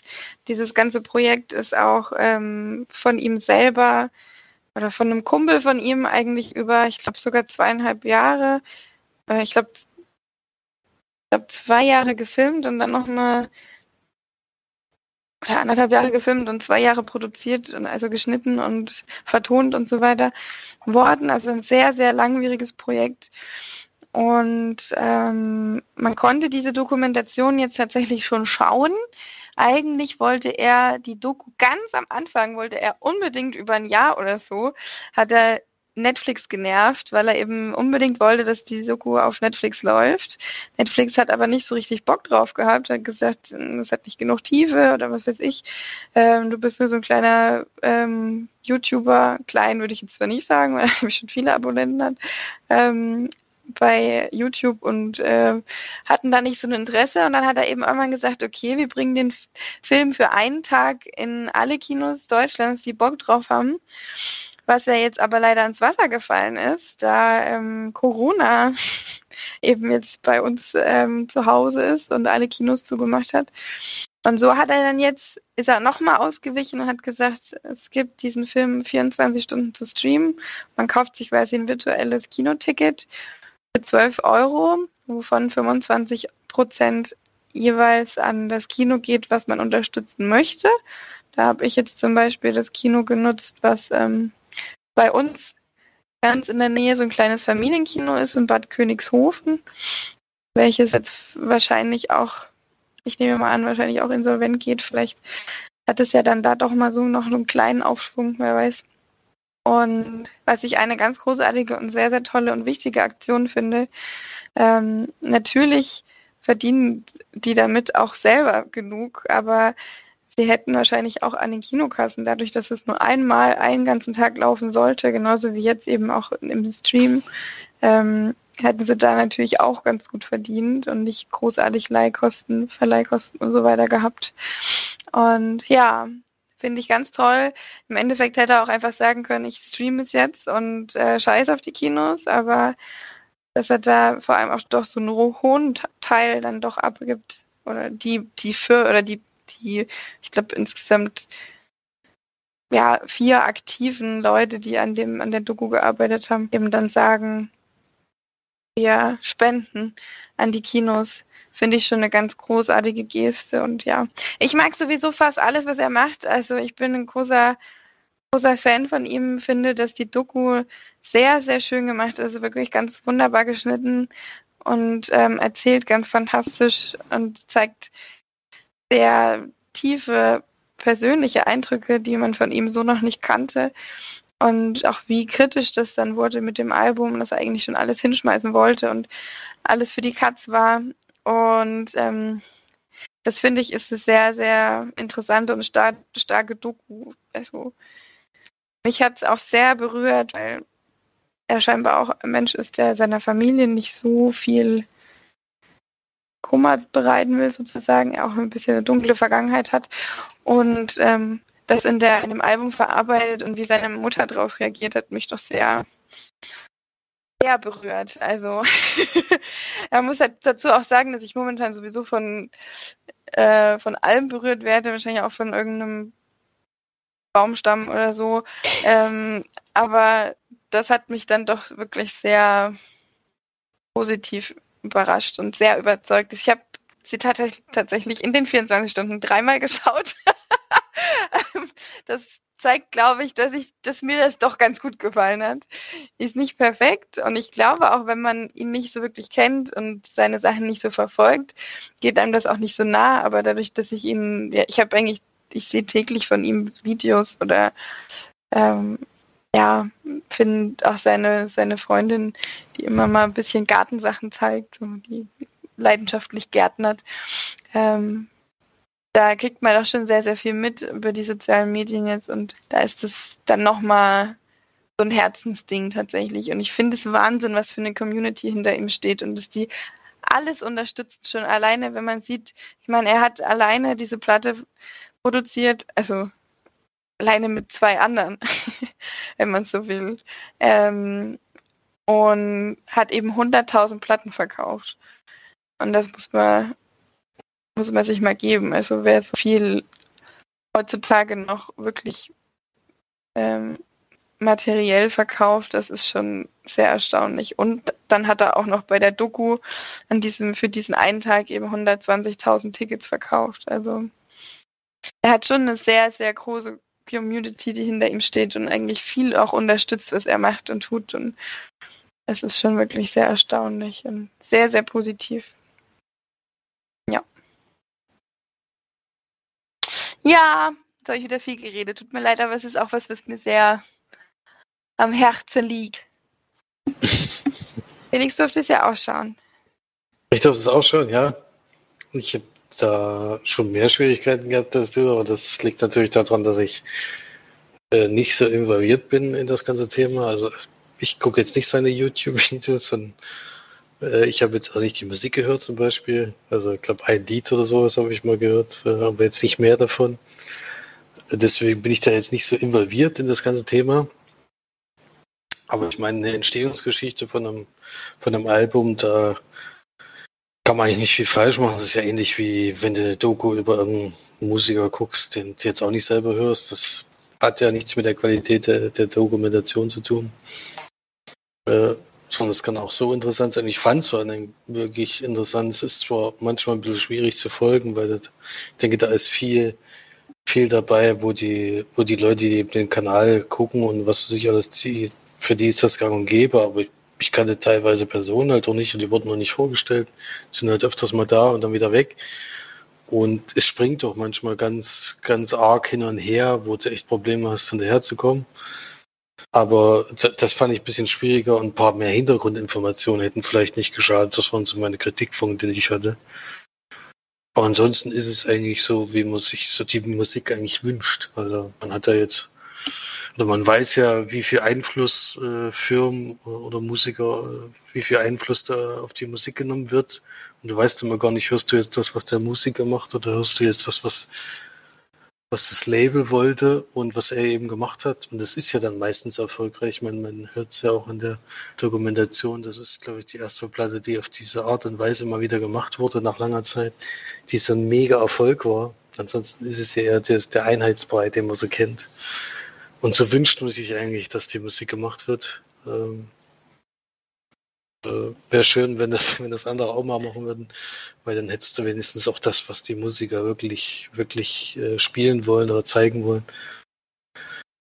Und das klingt zwar alles positiv, aber äh, dann auch, auch sein Weg da wirklich äh, viele Tiefen, die er da durchlaufen muss. Und da ist natürlich schön, wenn man da sich durchbeißt und trotzdem weitermacht, auch wenn da manchmal Punkte sind, wo du alles hinschmeißen willst. Und dann äh, schaffst du es am Ende doch ein Album rauszubringen. Und ich meine, was das dann für ein Erfolg war, ist ja Wahnsinn. Also das kann man sich gar nicht vorstellen, dass da jemand zu Hause ist und äh, sagt, ja, in ein paar Stunden gibt es dieses Album zu kaufen und dann nie wieder. Also es waren ja nicht ein paar Stunden, es waren ein paar Tage wahrscheinlich.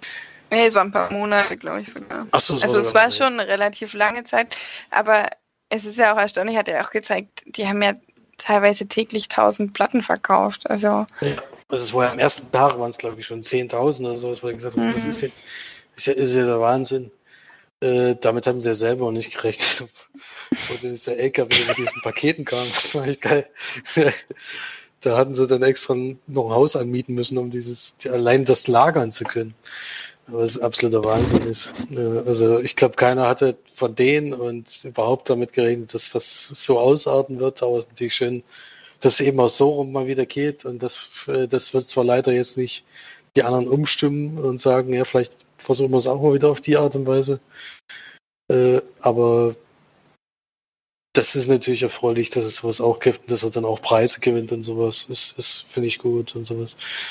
Äh, deswegen habe ich das schon gerne geguckt äh, und ich glaube, jetzt läuft auch gerade das für seine zweite, äh, zweite Album, oder? Das äh, glaub, geht, ja, genau. geht ja ähnlich, ähnlich so weiter jetzt.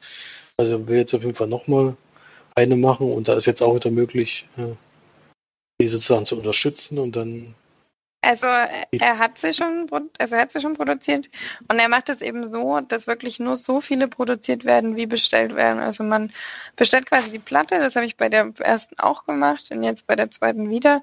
Man bestellt die Platte, bevor sie überhaupt in die Produktion kommt, sodass wirklich nur die Anzahl der bestellten Platten ähm, in die Produktion kommt. Man, bestell, man bezahlt quasi im Voraus und bekommt dann im Nachhinein das, das Produkt und das ist äh, wie Kickstarter sozusagen. Genau, so ähnlich wie Kickstarter. Und das sagt er eben, weil er, also das hat er bei der ersten Platte schon gesagt, er will auf gar keinen Fall irgendwann mal durch, durch einen Rewe gehen oder so oder durch Kaufland und dann da seine Platte im, auf dem Wühltisch sehen. Ähm, weil er- 1,99. Genau, und deswegen ist ihm das so, so wahnsinnig wichtig, dass er wirklich nur so viel produziert, wie die Leute eben wollen. Und bei der ersten Platte ist es halt wirklich, hat es wirklich super funktioniert.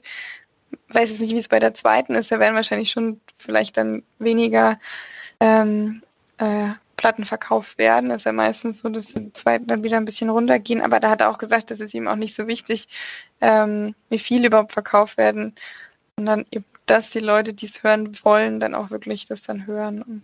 Scheint aber auch wieder ziemlich gut zu laufen mit der Platte. Pop heißt die. Das erste heißt Nie und die zweite heißt Pop. Auch wieder ah, sehr gute Lieder. Also mir gefallen seine Lieder sehr. Er hat ihm sehr textlastig und sehr tiefgehende Texte, finde ich. Und ja, bin da schon ein Freund von. Leider für alle, die jetzt vielleicht die Doku sehen wollen, Die kommt Äh, nochmal. die Also, kommt zwar nochmal, aber es ist gar nicht so einfach. genau. Er hat eben auch gesagt, es war, er hat auch von vielen gehört, was ihm dann auch sehr leid getan hat, dass sie eben momentan für die für sie schwierig ist, was ich auch verstehen kann, ähm, 12 Euro für, für einen Film auszugeben. Ähm, das, da hat er dann gesagt, kommt aber auf jeden Fall nochmal in einer Art Stream. Ist, er hat jetzt ganz viele Anfragen, lustigerweise von Netflix gar nicht so wirklich, aber viel auch Prime und sowas. Also da kommt noch was, aber er will sich das alles nochmal so richtig überlegen, wie das dann sein soll. Ja, es könnte dann ja auch gerne Flori mal gucken. Ich weiß ja nicht, ob dich das wirklich so interessiert. Also, ich bin nicht so eine. Du hast da ja überhaupt gar nicht keinen Bezug zu. Ich weiß nicht, ob du überhaupt schon mal von den- gehört hast. Ich kannte ihn bis vor zwei Wochen, kannte ich ihn gar nicht. Dann haben sie ihn mal bei Kino Plus erwähnt. Jetzt letzte Woche Genau. ihn, das letzte Woche habe ich ihn zufällig bei Stand TV gesehen, da war so aus, zu Hause, von, aus seinem Haus zugeschaltet. Da habe ich den eigentlich das erste Mal wahrgenommen irgendwie.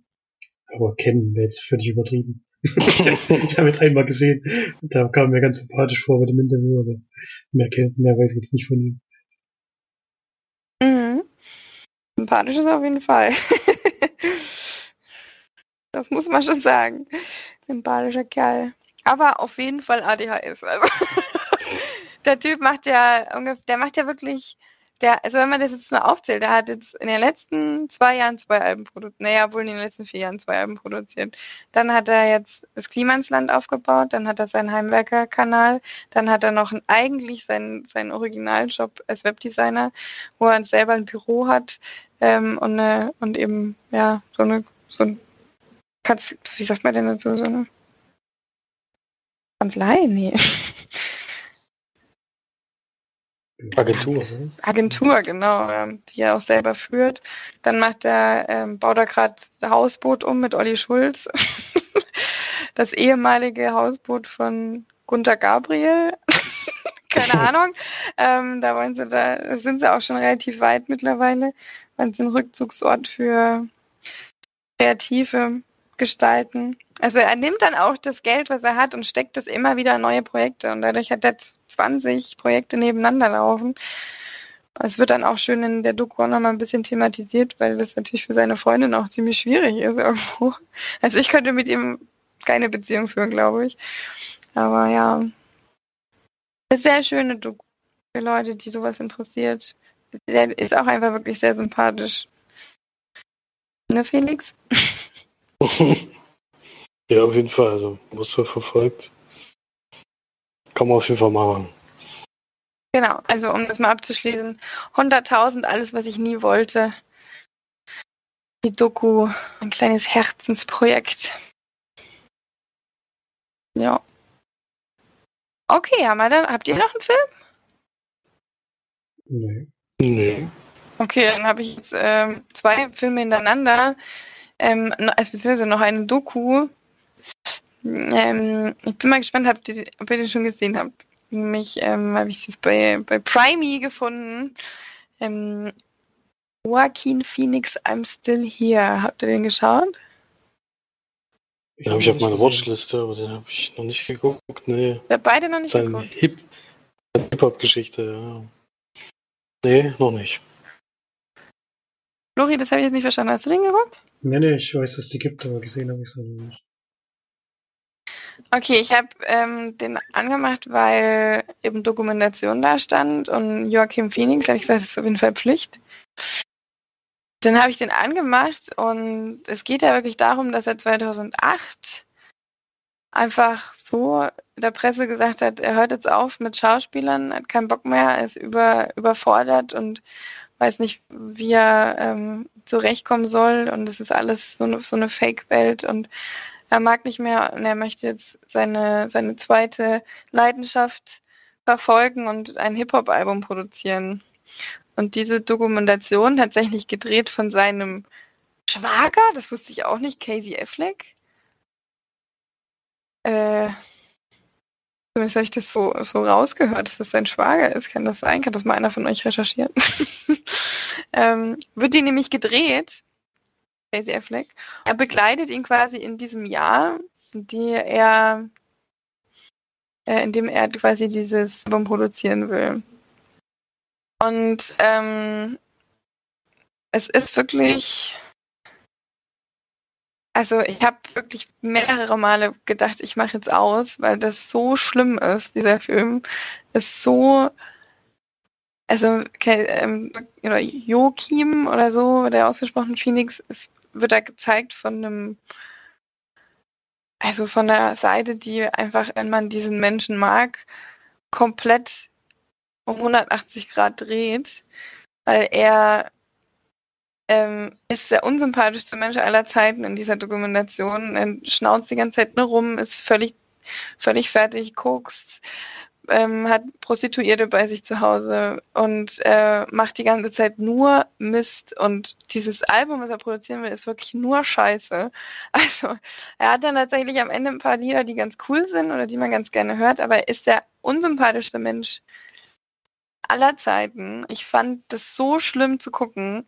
Ich habe wirklich die ganze Zeit nur mit Entsetzen diesen Film geschaut und ähm, war wirklich völlig, völlig fertig, weil ich so gebrochen war, weil Joachim Phoenix einer meiner liebsten Schauspieler ist und ich dies, diese Dokumentation schaue und das einfach der schlimmste Mensch aller Zeiten ist. Und dann google ich, weil ich wissen wollte, wann dieser Film ge gedreht wurde, nachdem ich 95 Prozent dieses Filmes geschaut habe, google ich, sehe, dass der von 2010 ist und daneben steht, es ist eine Mockumentary. Und ich glaube, ich war in meinem Leben noch niemals so erleichtert. ich war so, mir ist so ein Riesenstein vom Herzen gefallen. Dieser ganze Film ist quasi fake.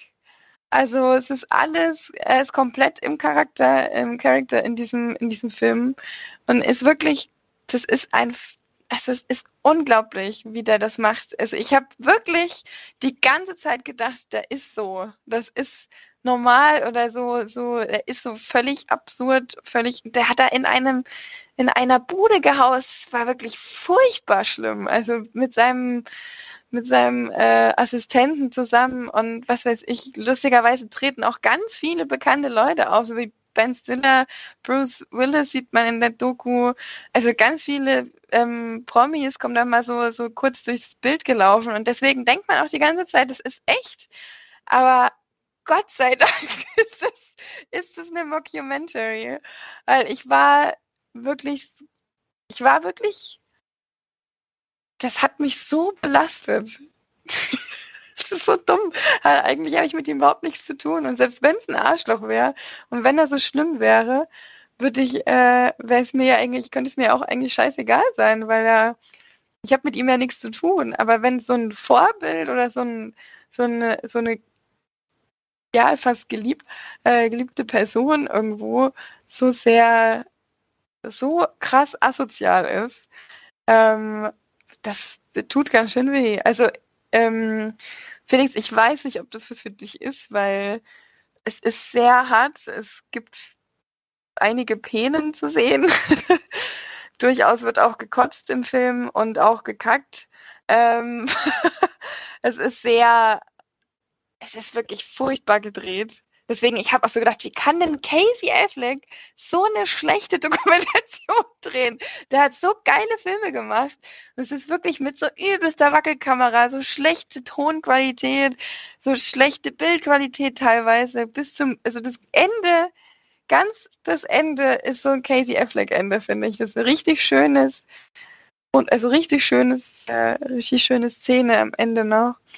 Aber das muss ja so krass gewesen sein. Da muss er wirklich ein Jahr lang, der hat sich ja auch so gehen lassen. Er hat so einen übelst schlimmen Bart und so ganz eklige Haare und boah, und ist dann ja auch so zu Letterman, Letterman, ähm, zum Interviewen wurde da ja auch dann richtig dumm gemacht und richtig durch den Kakao gezogen von allen. Und er, man sieht ihn dann zu Hause, wie er so übelst drauf reagiert und das so richtig schlimm findet. Und ähm, das ist für ihn das Allerschlimmste, dass er jetzt so eine Witzfigur ist.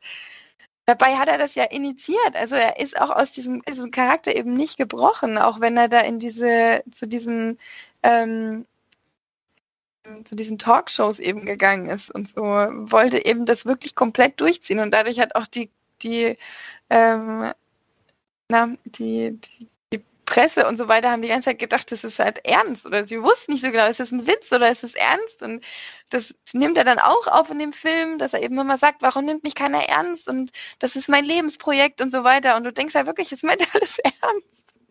Aber ja, was alles nur verarsche. Also, es ist hart zu gucken. Aber es ist im Endeffekt, wenn man weiß, es ist nicht ernst, ist es wirklich genial. Also, das ist erstaunlich. Also Flori, ich, ich gucke ihn, aber schaue ihn lieber auch alleine. ähm, ich glaube nicht, dass es äh, Steff gefallen wird. Mir hat es auch nicht gefallen. Ich finde es nur einfach wahnsinnig. Also, es ist richtig krass. Er hat auch gesagt, er und Casey Affleck wollten eben auch zeigen, dass ähm, so viele eben diese, diese Reality-TV Sachen so sehr verfolgen und das so, so glaubwürdig finden. Und deswegen haben sie so eine Doku dann gemacht, die auch viele Verleihe dann auch fragwürdig fanden, weil sie auch dachten, es ist eben, es ist eher dann, ne, also. Ich habe auch die ganze Zeit mir gedacht, warum würde denn normaler Mensch sowas veröffentlichen? Das ist die dunkelste Seite, also die er da präsentiert. Warum macht er sowas? Ne? Aber im Endeffekt weiß ich ja jetzt, dass es nicht, dass es nicht er war oder nicht ernst ist. Das ist wirklich. Das ja. ich war einfach nur erleichtert wie lange nicht mehr, als ich gemerkt habe, dass das, dass das nicht äh, ernst gemeint war. Ja. Was sagt ihr dazu? naja, ich würde da jetzt ein bisschen vorsichtig rangehen, wenn da solche wenn da solche Egelszenen drin vorkommen, weiß ich nicht, ob mir das dann gefällt oder so, oder ob ich das würdigen kann. Wenn sie es dann zu sehr ausweiten, das ganze Thema, dann gefällt mir sowas meistens auch nicht. Also von meiner Watchlist ist es jetzt runtergefallen. ja.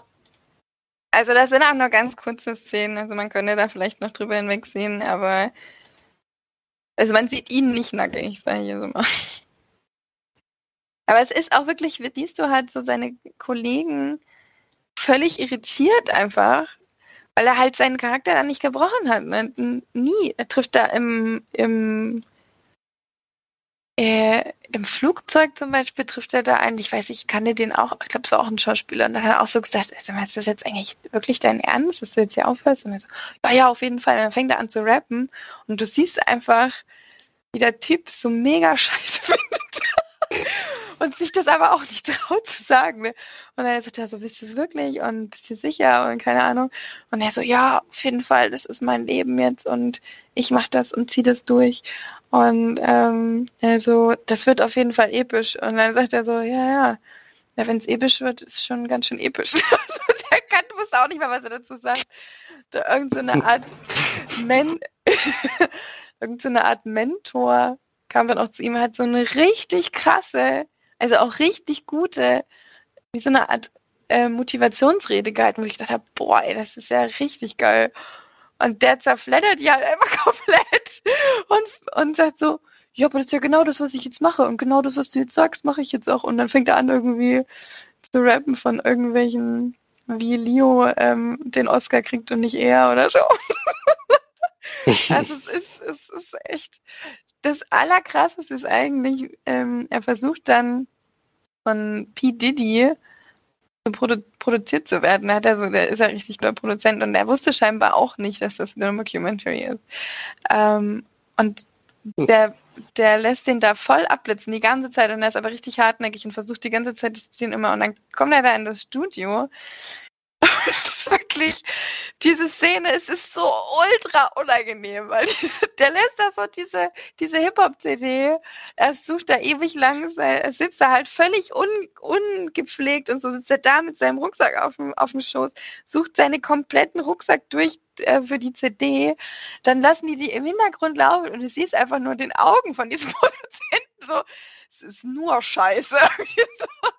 und es ist so ultra unangenehm, weil er auch so rausgeht und so völlig deprimiert ist und so, so komplett alter Freund. Weil er dann halt so was Negatives, es ist so, es ist so hart, dieser ganze Dogo, es ist nicht so schlimm, aber die Szene in dem, in diesem, diesem Studio ist wirklich so, es ist so gut gespielt alles, unglaublich, ja. Wenn ihr das jetzt weiß, dass es gespielt ist, ist es wirklich unfassbar.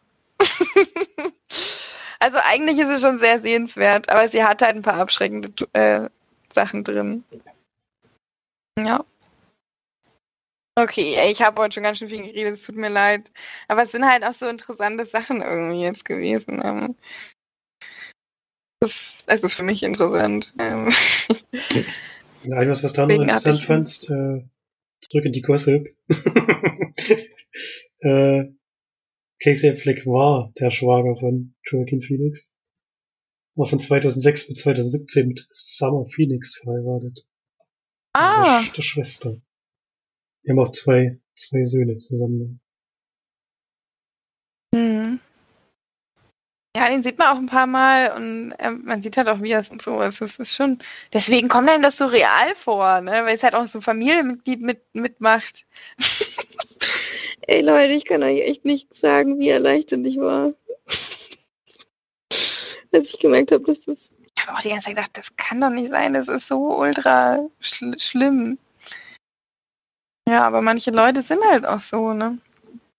Deswegen ist er mittlerweile gar nicht mehr so abgeschreckt, also so abgeschreckt von, das ist dann im Endeffekt, wie, wie man dann hört aus Hollywood, was da alles Schlimmes passiert. Echt pff, hart. Ja, also müssten nicht unbedingt gucken, aber ist auf jeden Fall mal was anderes. Ja, dann kommen wir zum Serienbereich. Felix, du hast ja noch eine schöne Serie geguckt. Tatsächlich was, was ich dir empfohlen habe. Ja, auch wieder bei Netflix. Ähm, ich schweige für dich heißt die. Im Original The Stranger. Ich habe keine Ahnung, wie dieser deutsche Titel äh, zustande kommt. Äh, macht überhaupt keinen Sinn eigentlich, dass das so heißt. Ich glaube, der heißt sogar, hat noch so einen Zusatztitel im Englischen, weil The Stranger gibt es ja schon so oft. Ja, das kann sein, aber es ist basiert auf jeden Fall auf einem Buch, äh, was mich jetzt schon irgendwie interessiert.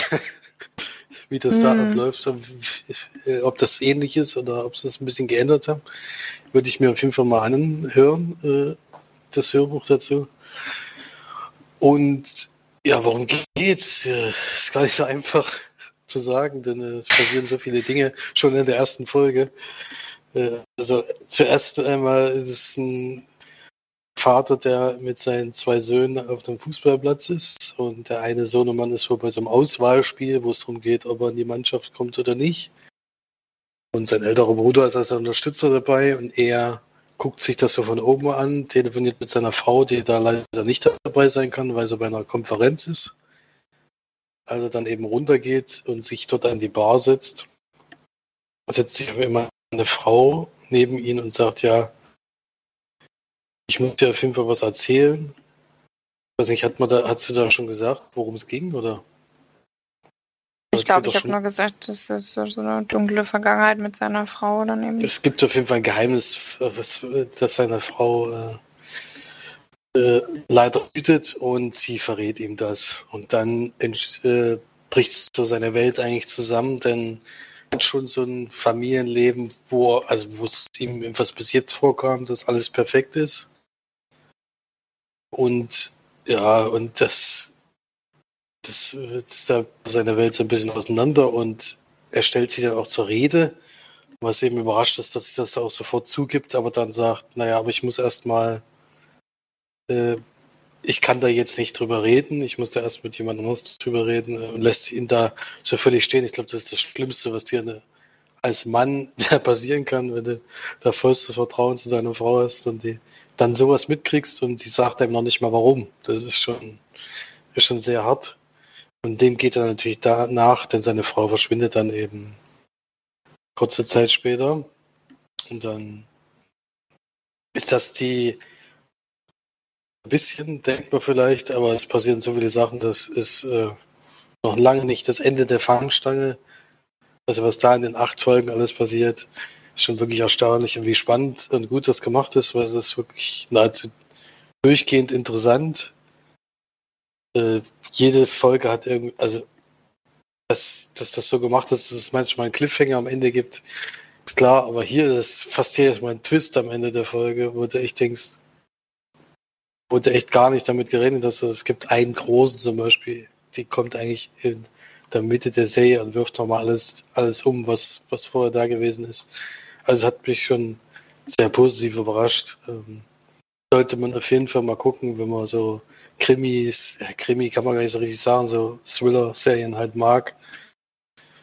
Ähm, viele, viele Sachen gibt, die man, womit man nicht rechnet. Und einzige Nachteil, den der Serie leider hat, äh, ist das Ende. Deswegen interessiert mich das Buch jetzt auch, weil ich gerne mal wissen will, wie das da ausgeht. Denn das war ein bisschen, also es hat überhaupt nicht zum Rest gepasst eigentlich. Äh, war sehr abrupt und leider auch so gemacht, dass es darauf hinauslaufen könnte, dass es eine zweite Staffel gibt, wo man jetzt allerdings schon eigentlich alles weiß, wo dann, wo ich dann nicht mehr, also wo es dann nicht mehr so spannend sein kann, wie jetzt beim ersten Mal, wo du als Zuschauer eigentlich auch die ganze Zeit völlig im Dunkeln gelassen wirst. Hier kriegst du ja am Ende was mit, worauf es eben in der zweiten Staffel aufbauen könnte. Das finde ich ziemlich schwach. Ich hätte lieber, ist, immer manchmal, ist manchmal gar nicht so schlecht, wenn so abgeschlossene Serien sind, so eine Staffel und dann ist es eben so eine Miniserie, die dann abgeschlossen ist. Hätte dem ja auch gut getan. Äh, das fand ich ein bisschen schade, aber ansonsten habe ich die sehr gerne geguckt und kann die auf jeden Fall empfehlen. Da habe ich mich natürlich gefreut. Also Florenz, fehlst du nur noch? Ist bestimmt auch was für dich. Klingt so, ja. Stimmt. Ich schweige für dich. Schau es dir mal an. The Stranger heißt wirklich nur The Stranger auf Englisch. Von, geschrieben, glaube ich, von Harlan Coben, also der, äh, das Buch, der Roman. Okay, dann jetzt halte ich mich aber mal ganz. Ich habe auch noch eine zweite Staffel zu Ende geschaut, oder äh, die kam jetzt erst raus. Die erste Staffel hatte ich schon mal hier besprochen, nämlich von Afterlife, der Serie von und mit Ricky Gervais oder Ricky Gervais, ich weiß immer nicht, wie ausgesprochen wird. In der ersten Staffel ging es ja darum, dass er seine Frau an Krebs verloren hat ähm, und das quasi also sich eigentlich gerne umbringen möchte, weil er ohne sie nicht leben will, sein Hund aber so das Einzige ist, bisschen zurückhält und er in dieser Staffel vom absoluten Arschloch zum relativ erträglichen Menschen wird mit dem Einfluss von vielen Charakteren, die in sein Leben kommen. Und in der zweiten Staffel geht es jetzt eigentlich primär darum, dass er immer noch nicht, ähm, dass es ihm zwar besser geht, er auch deutlich viel mehr sich um seine Mitmenschen kümmert, er aber trotzdem noch sehr an diesem Verlust nagt und auch äh, sich auf eine neue Beziehung nicht wirklich einlassen kann, die sich auch in der ersten Staffel so ein bisschen anbahnt. Nichts Kitschiges oder so, sondern was sehr Berührendes. Die zweite Staffel geht einem sehr ans Herz nicht. Die erste Staffel war wahnsinnig witzig, weil einfach so ein absolutes Arschloch ist die ganze Zeit. Die zweite Staffel ist komplett anders. Ähm, kann ich auch verstehen, wenn die Fans von der ersten Staffel da vielleicht so ein bisschen enttäuscht sind. Ähm, aber ich fand die sehr, sehr berührend und ähm, die auch wirklich super. Also die erste Staffel auf einer ganz anderen Art. Hat mich damals ja schon sehr positiv überrascht. Die hatte mir damals, glaube ich, sogar Erik empfohlen vom Kinocast. Und ähm, die zweite fand ich jetzt sehr, sehr, sehr schön und sehr rund. Und ja, da ich ja momentan doch wirklich sehr nah am Wasser gebaut bin, hat mich die auch ein, zwei Mal zu Tränchen gerührt.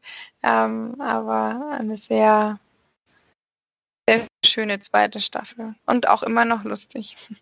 Wo ich sagen muss, Paul Kay spielte einen Psychiater, eigentlich Ricky Gervais Psychiater, jetzt in der zweiten Staffel ist der Psychiater von seinem Schwager und er ist wirklich sehr überzeichnet, gefällt mir auch nicht, weil er so viel Bibi Kaka Humor erzählt und so weiter. Das ist so ein, ein was, was ich der Serie bisschen ankreiden würde, aber das ist dann einfach nicht so mein Humor, sag ich mal.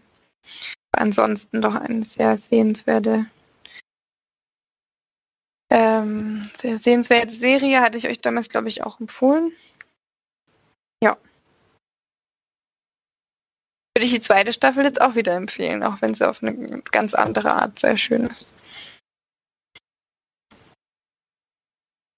Okay, das hat ja doch jetzt heute doch mal ein bisschen länger gedauert. Das war jetzt alles ein bisschen meine Schuld. Gebe ich auch zu. Ich habe ein bisschen viel erzählt, aber es waren auch ein paar Sachen dabei, die mir eben wichtig waren. Da muss man auch mal ein bisschen länger erzählen. Nicht wahr? Das stimmt. Gut, wolltet ihr denn heute die neue, äh, die Serie auslosen oder ja, das ist abgeschlossen. Macht schon Sinn, das jetzt rauszuhauen, oder?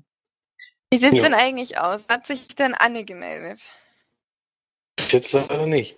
Ja, dann hat Anne jetzt leider Pech gehabt. Dann wird nämlich die, die But Beautiful DVD nochmal ähm, verlost. Denn wir haben ja jetzt beim letzten Nacht, wenn sie sich nicht meldet, dann hat sie wohl leider Pech gehabt, oder? Ja, so war es gedacht. Ja. Ich meine, noch länger wollte ich jetzt nicht warten. Genau, also haben jetzt hier alle anderen, die sich jetzt hier bei dem Gewinnspiel, alle anderen äh, 15, die bei dem Gewinnspiel mitgemacht haben, äh, haben jetzt doch noch die Chance, die But Beautiful DVD zu, zu gewinnen. Und da ihr uns ja alle hört, dann auch, dass ihr jetzt gewonnen habt. Ähm, und dann würde ich jetzt einfach mal sagen, das ist jetzt natürlich, ja, ja würde ich jetzt einfach mal sagen, lose ich nochmal aus, oder? Ja, genau. Ma Mache ich wieder drei Klicks. Mal gucken, wer es wird. Die Nummer zwei. Und das ist Michael. Ich finde die Doku Irlands Küstengut, jawohl, da hat es doch der Richtige erwischt. Einwandfrei. Michael, Hut ab, du kriegst eine E-Mail von uns und kriegst dann, wenn du dich meldest, liebe Anne, kriegst du dann die Doku zugeschickt. Wir müssen ja auch wissen, wohin, nicht wahr? Genau. Sehr schön. Okay. Dann, also Felix, erzähl doch noch mal ganz kurz, was das ähm, neueste Gewinnspiel überhaupt war.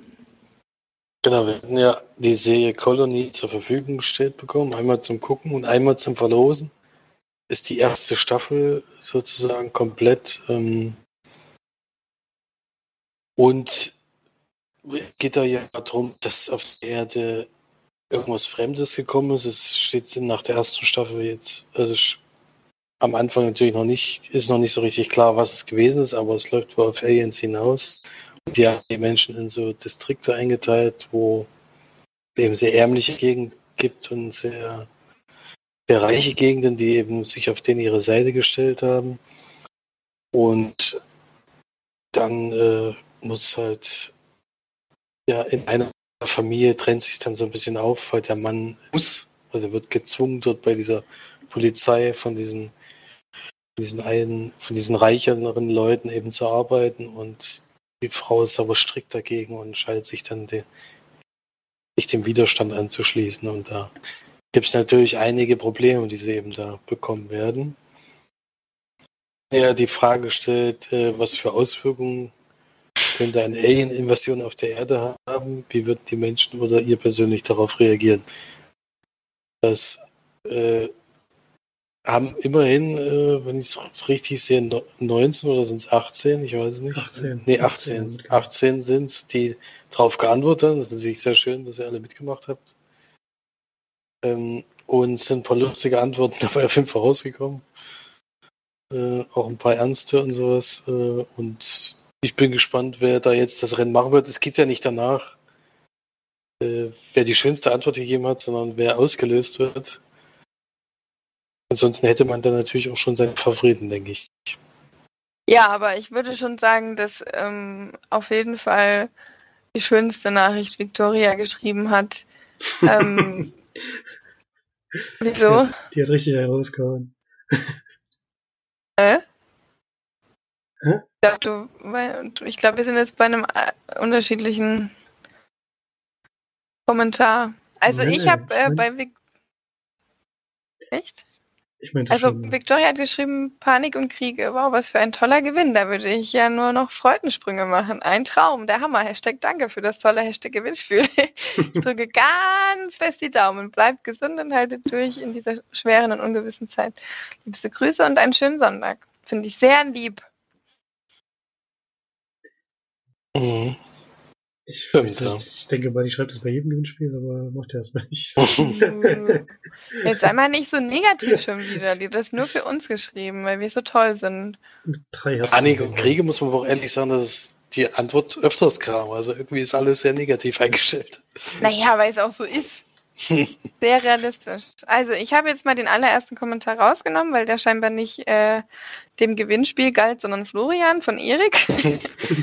Deswegen habe ich den jetzt mal rausgenommen, habe dann ähm, jetzt eben 1 bis 18, zähle dann eben ab Michael sozusagen bis hoch zu Lutz. Und da wollen wir mal gucken. Ich drücke wieder dreimal und. Oder wollt ihr eine andere Zahl? Drück Nee, einfach passt fünfmal.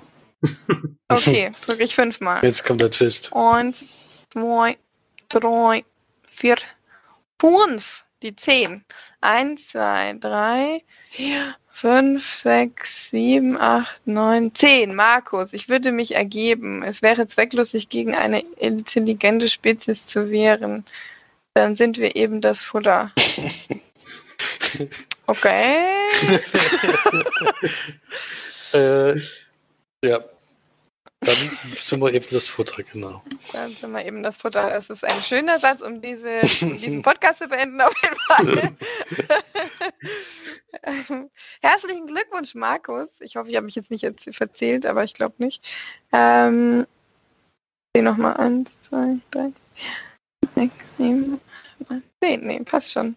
Herzlichen Glückwunsch, Markus. Du kriegst auch eine E-Mail von uns. Ansonsten vielen Dank für die reichlichen Kommentare. Sehr schön, dass doch so viele dieses Gewinnspiel, ähm, dieses Gewinnspiel doch so auch interessant fanden, ich fand man- manche Antworten doch auch sehr lustig und ein bisschen innovativ auch. Beispielsweise auch mit kaufen wir ein paar Flaschen Gin, Whisky und Wodka.